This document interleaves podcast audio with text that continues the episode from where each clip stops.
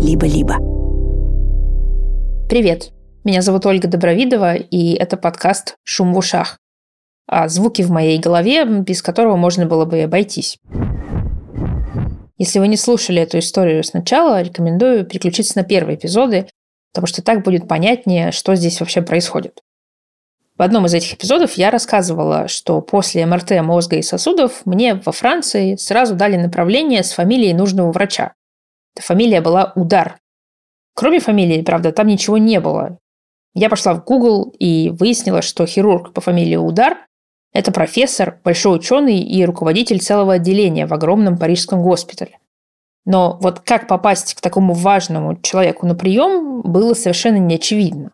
Записаться онлайн к нему было нельзя, а объясниться с регистратурой по телефону, да еще и на французском, я, конечно, тогда была не в состоянии.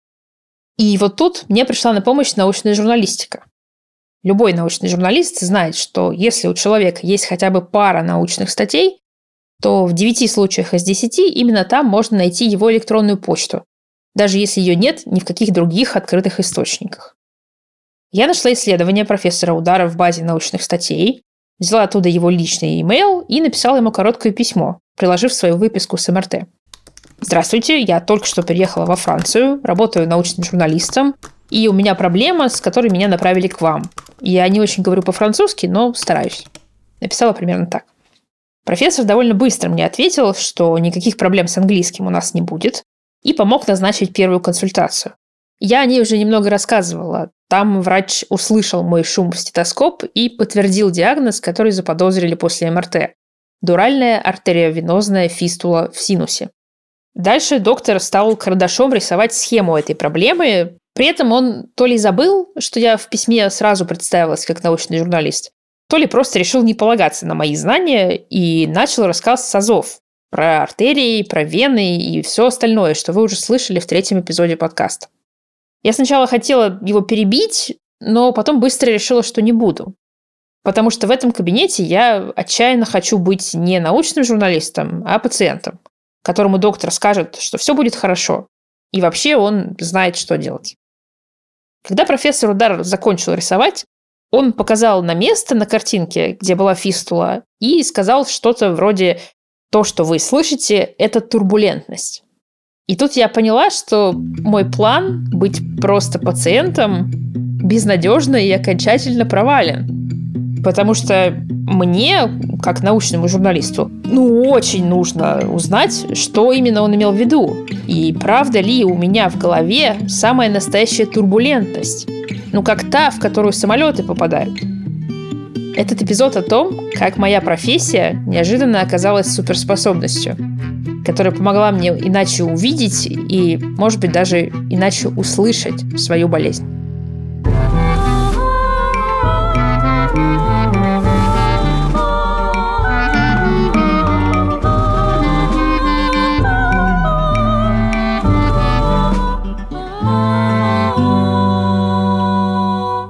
Представляете себе при слове «звук»? Ну, может быть, это шум воды из крана. Или музыка. Или вот это наш подкаст, то, что я сейчас говорю. Но с научной точки зрения звук – это волна, которая возникает, когда где-то колеблется какое-то тело. Дальше эта волна распространяется в какой-то среде, ну, например, в воздухе. От того, с какой частотой колеблется то самое тело, зависит, слышим ли мы эти колебания в нашем бытовом смысле. То есть, может ли наше ухо встретить как бы эту волну, преобразовать ее в электрические сигналы, а мозг потом их распознает.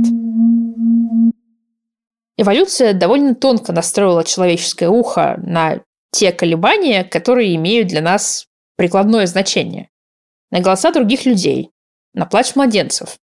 Или, скажем, на звуки, которые издают животные. Или хищник, от которого надо бежать.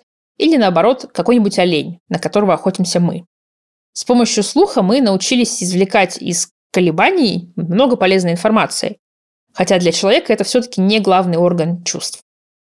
При этом звуки, которые мы слышим и привыкли называть звуками, это лишь часть всех колебаний вокруг нас, причем довольно небольшая. Из этого довольно абстрактного рассуждения есть один интересный вывод. Но прежде чем рассказать какой, я дам вам кое-что послушать.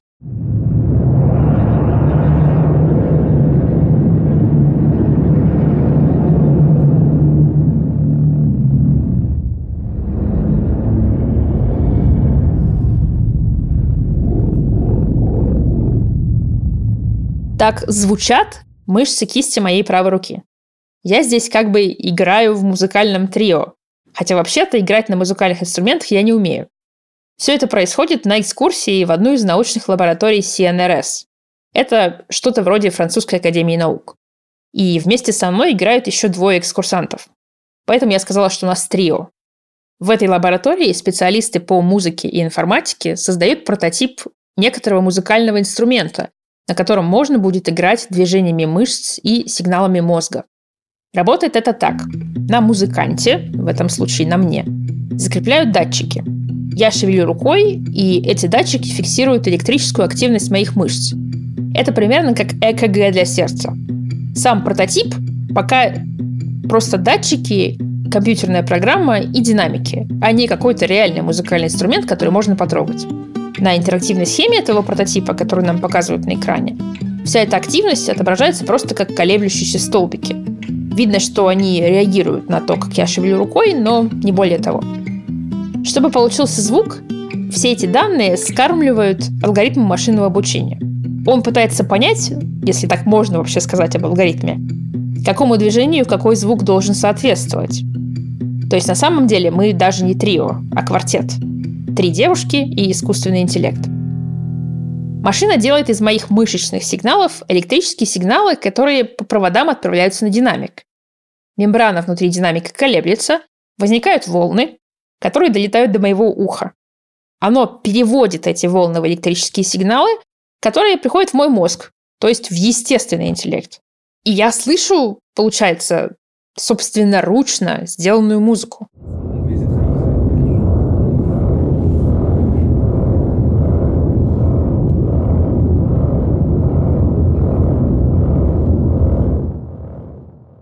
В принципе, звук сделать можно не только из моих движений, а вообще из любых сигналов и из любых данных. Для этого достаточно решить, как сигнал на входе и на выходе будут соответствовать друг другу. То есть как ваши сигналы превращаются в звук. Как бы определиться, что ли, как вы переводите язык, допустим, тела, движение тела на язык звука. Это называется сонификацией, буквально озвучиванием. Вот, например, как звучит черная дыра в центре галактики в созвездии Персея.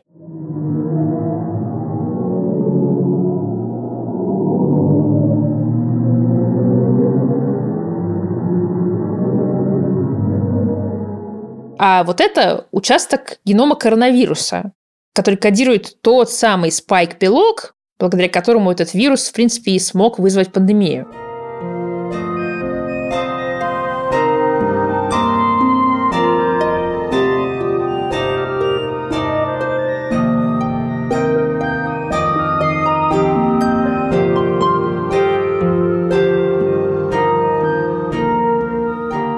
Мне кажется, все это очень красиво.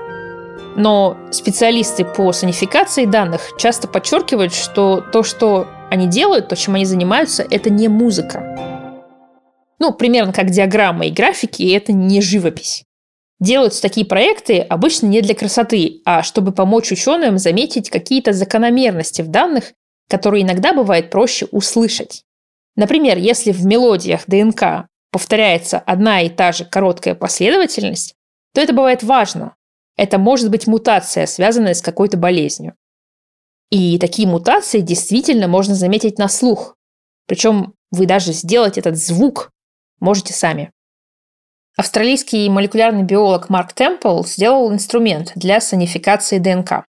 Он обычно показывает, как этот инструмент работает на примере кусочка ДНК, кодирующего теломеры, такие колпачки на концах хромосом, которые защищают их от повреждений во время деления клетки. В этом кусочке много повторений одной и той же последовательности.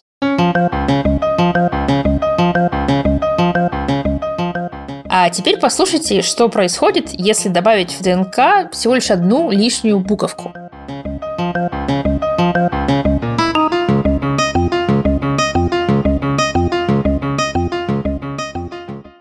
Так звучит мутация. И людям услышать такие крошечные изменения намного проще, чем разглядеть их в плотной последовательности букв без пробелов. Если вы когда-нибудь видели, как выглядят гены в научных статьях, это именно такая стена букв. Ну, хотя, конечно, сейчас разглядывают эти стены в основном уже алгоритмы, но людям и правда проще услышать это, даже таким совершенно не музыкальным людям, как я. И, конечно, я в душе все-таки не согласна со специалистами по сонификации. Ну разве это все не музыка?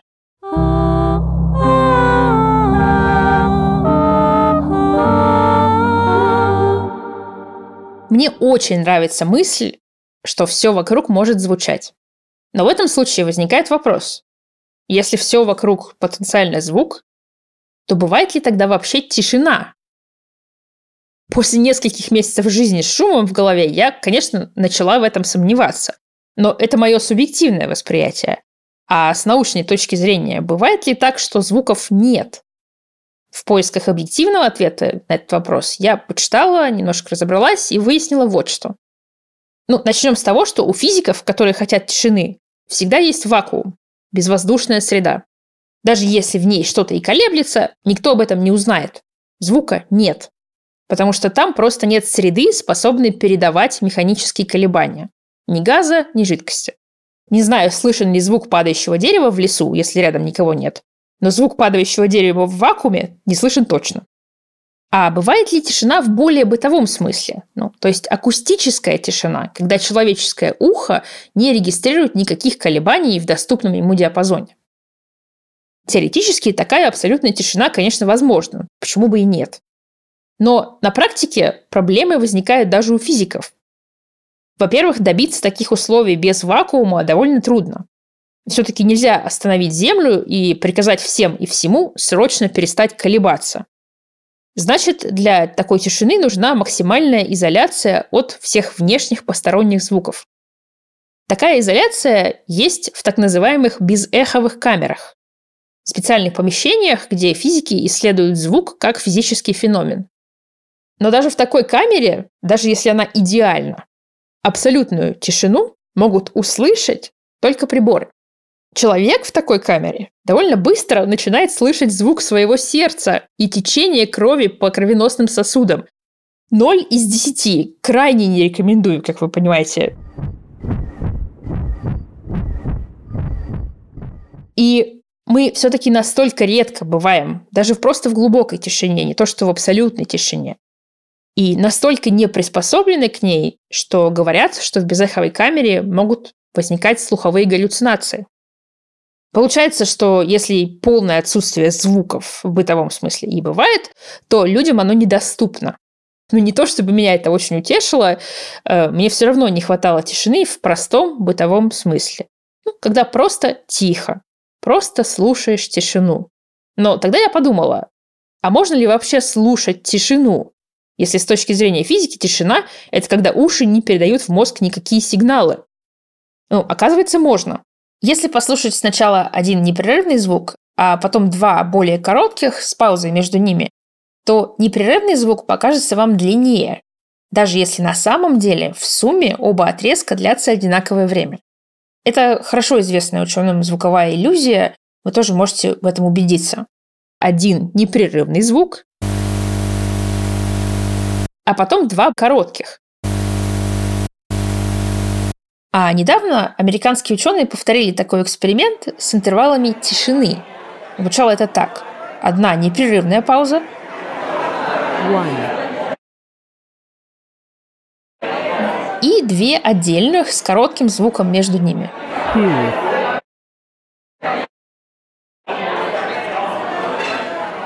Исследователи обнаружили, что иллюзия при этом никуда не делась.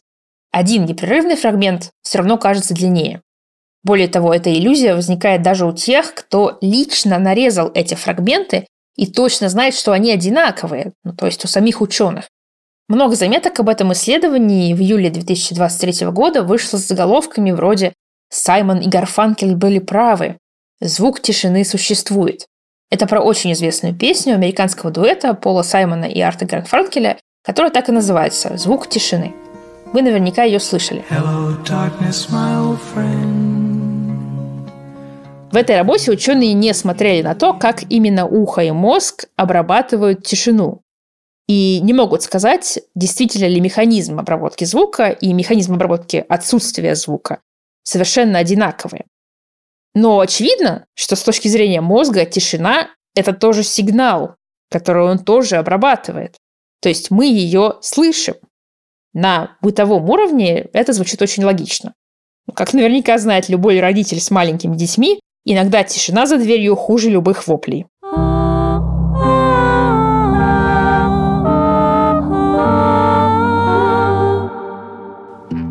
Но все же, прежде чем я снова смогу послушать тишину, если, конечно, смогу, мне надо разобраться с тем, что я слышу вместо нее.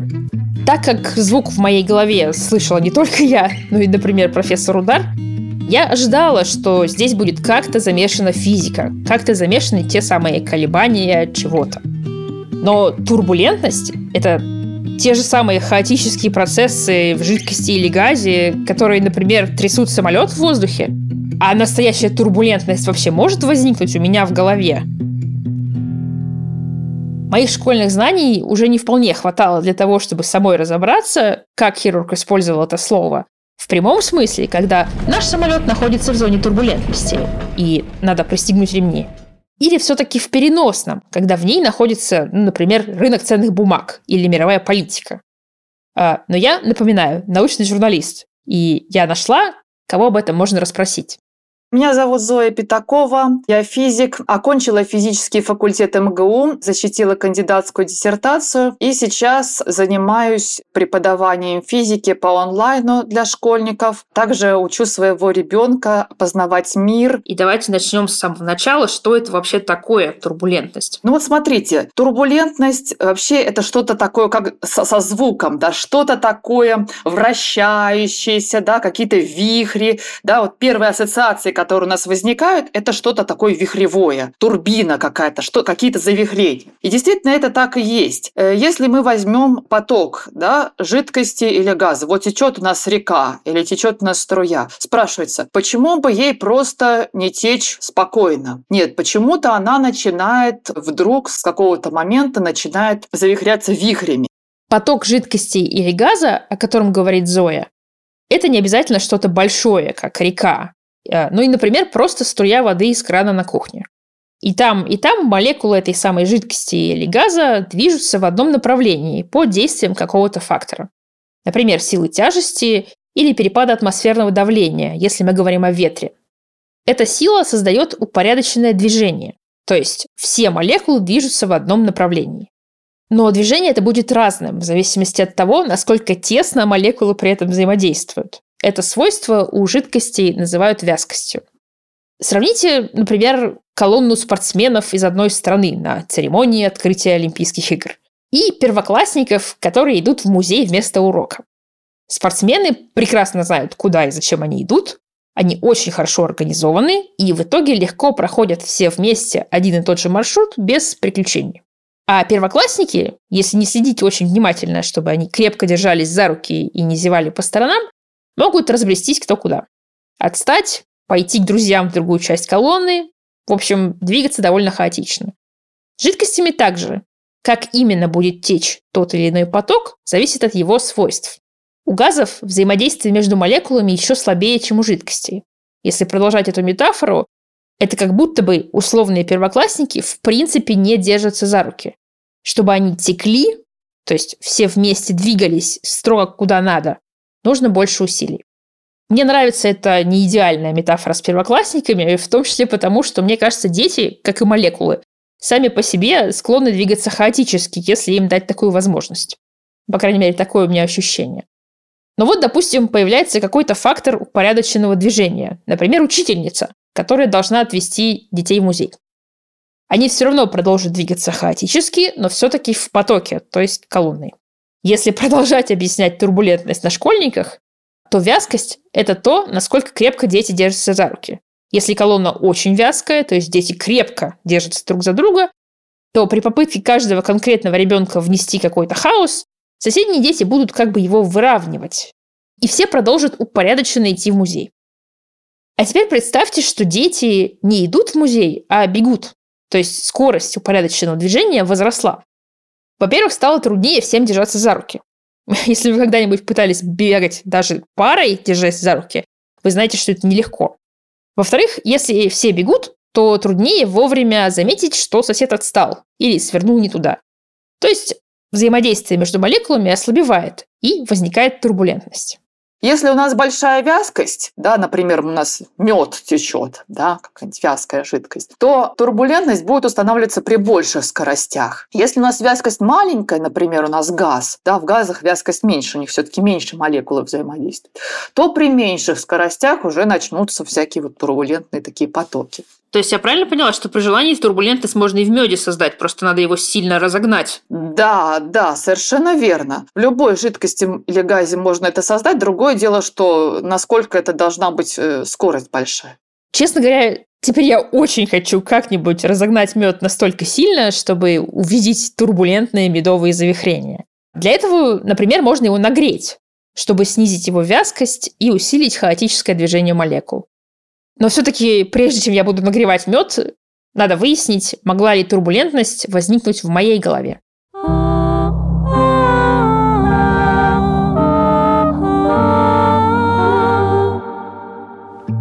Если вспомнить, что мы в третьем выпуске говорили о кровоснабжении головного мозга, о том, как там все устроено и о фистуле, то кажется, что в сосудах и правда может возникнуть маленькая, но самая настоящая турбулентность. Потому что для этого есть как будто бы все условия. Например, поток жидкости, то есть артериальной крови, который движется быстро и под давлением в одну сторону. Но прежде чем подписаться на интервью для этого подкаста, Зоя Пятакова с мужем, тоже физиком, попросили немного времени, чтобы кое-что посчитать. Им нужно было узнать число Рейнольдса для артериальной крови. Это число показывает, как связаны плотность жидкости, ее вязкость, скорость и другие параметры течения. Это такая безразмерная величина, то есть она не измеряется в метрах в секунду или чем-то еще, а это просто такое число. Оно как бы дает оценку того, насколько конкретная текущая жидкость, в данном случае моя артериальная кровь, будет склонна к турбулентности. Если мы возьмем сам, самый максимум, вот самую большую нашу артерию, она где-то 2 сантиметра диаметром. Возьмем самую большую скорость, это где-то полметра в секунду, если я не ошибаюсь, и возьмем вязкость крови, ну тоже стандартную, не разжижая, то получится число Рейнольдса 2200. Это как раз предел начала возникновения турбулентности. То есть вот это число, все, что больше 2000, э, если посмотреть этот параметр, это уже турбулентное течение. Конечно, тут надо сказать, что это все такие расчеты на салфетке, прикидки, хоть их и делают самые настоящие физики. И это расчет для самой большой и самой мощной артерии. В более маленьких сосудах вероятность возникновения турбулентности будет ниже. Но фистула, как мы выяснили, это не просто сосуд. Это соединение артерии и вены, по которому артериальная кровь попадает в синус, вообще-то в место, которое для нее не предназначено. Причем попадает она туда с большой скоростью, на которую синус тоже не рассчитан. Естественно, когда у нас возникает вот это вот резкое торможение и разгон, да, когда возникает колебание, это уже не стационарное течение с какой-то небольшой скоростью, а э, там уже скорости будет гораздо больше. И там на границах вполне может возникнуть турбулентность, потому что это уже процесс колебательный. То есть это не просто движение реки, а движение реки с наложенными на него колебаниями. А это можно сравнить, например, с порогами на реке, вот с, кам- с камнями? Камнями, да? То есть вот там, где вода ударяется, получается, там вот, вот это вот. Да, да, действительно. Здесь, здесь можно действительно сравнить с водопадом, да, или там с камнями, с порогами. У вас не просто течение, да, стационарное, а есть какие-то препятствия. Вода, ударяясь об это препятствие, начинает уже бурлить. Там будет скорости побольше, и уже там вполне возможна турбулентность. То есть, если к артериовенозной фистуле присмотрится хирург, он увидит ненужное отверстие в сосудах, которое можно заклеить, и пациент перестанет страдать. А когда на фистулу смотрит физик, он видит, как жидкость в потоке, сталкиваясь с резким препятствием, начинает двигаться хаотически. И все эти колебания создают звук. То есть получается, в моей голове скорее не самолет, а водопад.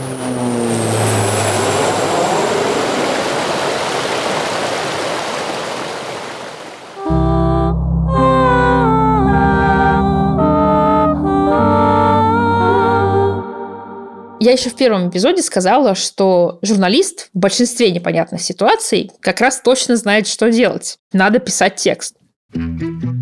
Поэтому как только научный журналист во мне узнал, что в этом непонятном деле замешана турбулентность, я решила, что напишу о ней текст. Меня тогда это правда очень впечатлило. Мне хотелось буквально каждому встречному рассказывать. Вы представляете, у меня в голове своя маленькая турбулентность. И я даже начала прикидывать, как обо всем этом написать. Это было в начале октября 2022 года. Уже после того, как операция в августе сорвалась. Из-за того, что мне не успели оформить полис. Но, во-первых, все время получалось как-то очень длинно. Потому что это объективно длинная история. А во-вторых, как я ни старалась, любые мои слова на экране оказывались какими-то бледными. Особенно, когда я пыталась описать, каково это круглосуточно жить с шумом в голове. Тогда я подумала, ну, раз уж это история про звук, то и работать надо со звуком. 10 октября я написала мужу, что придумала сделать подкаст. Потому что, цитирую, ну просто елки, ну должно же хоть что-то хорошее от свища остаться, а то все кругом плохо с ним. Я тогда еще не знала, что сосудистые хирурги на русском языке предпочитают называть эти штуки не свищами, а фистулами. Поэтому какое-то время этот подкаст, который я предложила студии «Либо-либо», даже имел другое рабочее название – «Радио Свищ». В общем, я написала пич и написала сообщение Лики Кремер. Мы познакомились и начали работу. Как всегда бывает в начале любого проекта, я очень воодушевилась. Хотя вообще-то все кругом уже и правда было плохо. Несмотря на то, что у меня не было каких-то особых проблем со здоровьем в ожидании операции, где-то к ноябрю я уже конкретно упала духом. К тому моменту я прожила с непрерывным шумом полгода. Казалось, что каждое утро мне нужно неимоверное усилие просто для того, чтобы убедить себя встать с кровати. Зато потом я доводила себя до такой же неимоверной усталости, работая, занимаясь разными делами, чтобы как можно скорее провалиться в сон и не оставаться наедине с шумом. И так день за днем. Турбулентность вокруг и внутри. В середине ноября мы с мужем поехали в Нормандию, на север Франции, чтобы немного отдохнуть. Тогда мы с одной из редакторов этого подкаста, Юлией Яковлевой, созвонились прямо на берегу Ла-Манша. Чувствую я себя не очень, у меня как это часто теперь бывает, болела голова большую часть дня. А, но здесь э, сочетание Ла-Манша, ветра, каменистого пляжа, людей означает, что я шум свой просто не слышу. Он не может это пересилить. Поэтому это, наверное, вот максимально близко к... Ну, не, это не тишина, но это какой-то фоновый звук, с которым мне более-менее комфортно. А можешь рассказать, как это устроено? То есть, что значит, как бы, твой шум не может пересилить шум вокруг? Типа он сливается с другими шумами, которые есть. Ну да, да, то есть просто-просто как бы вот, как если бы здесь кто-то шептал что-то еще, да, я бы, наверное, это не услышала. Для Ламанша он слишком тихий, он не может как бы Ламанш переплюнуть. Сейчас я думаю, что это довольно любопытно.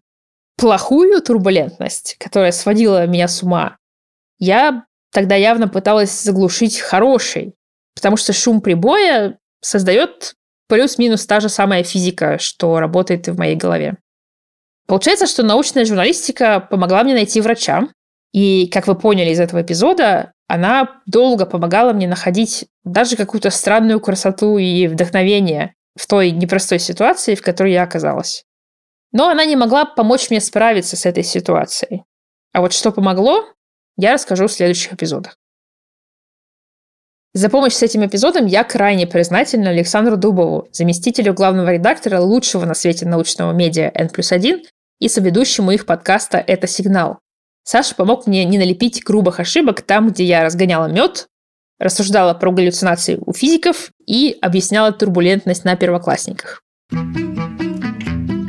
Все эпизоды нашего подкаста вышли одновременно, поэтому послушать следующий вы можете уже сейчас.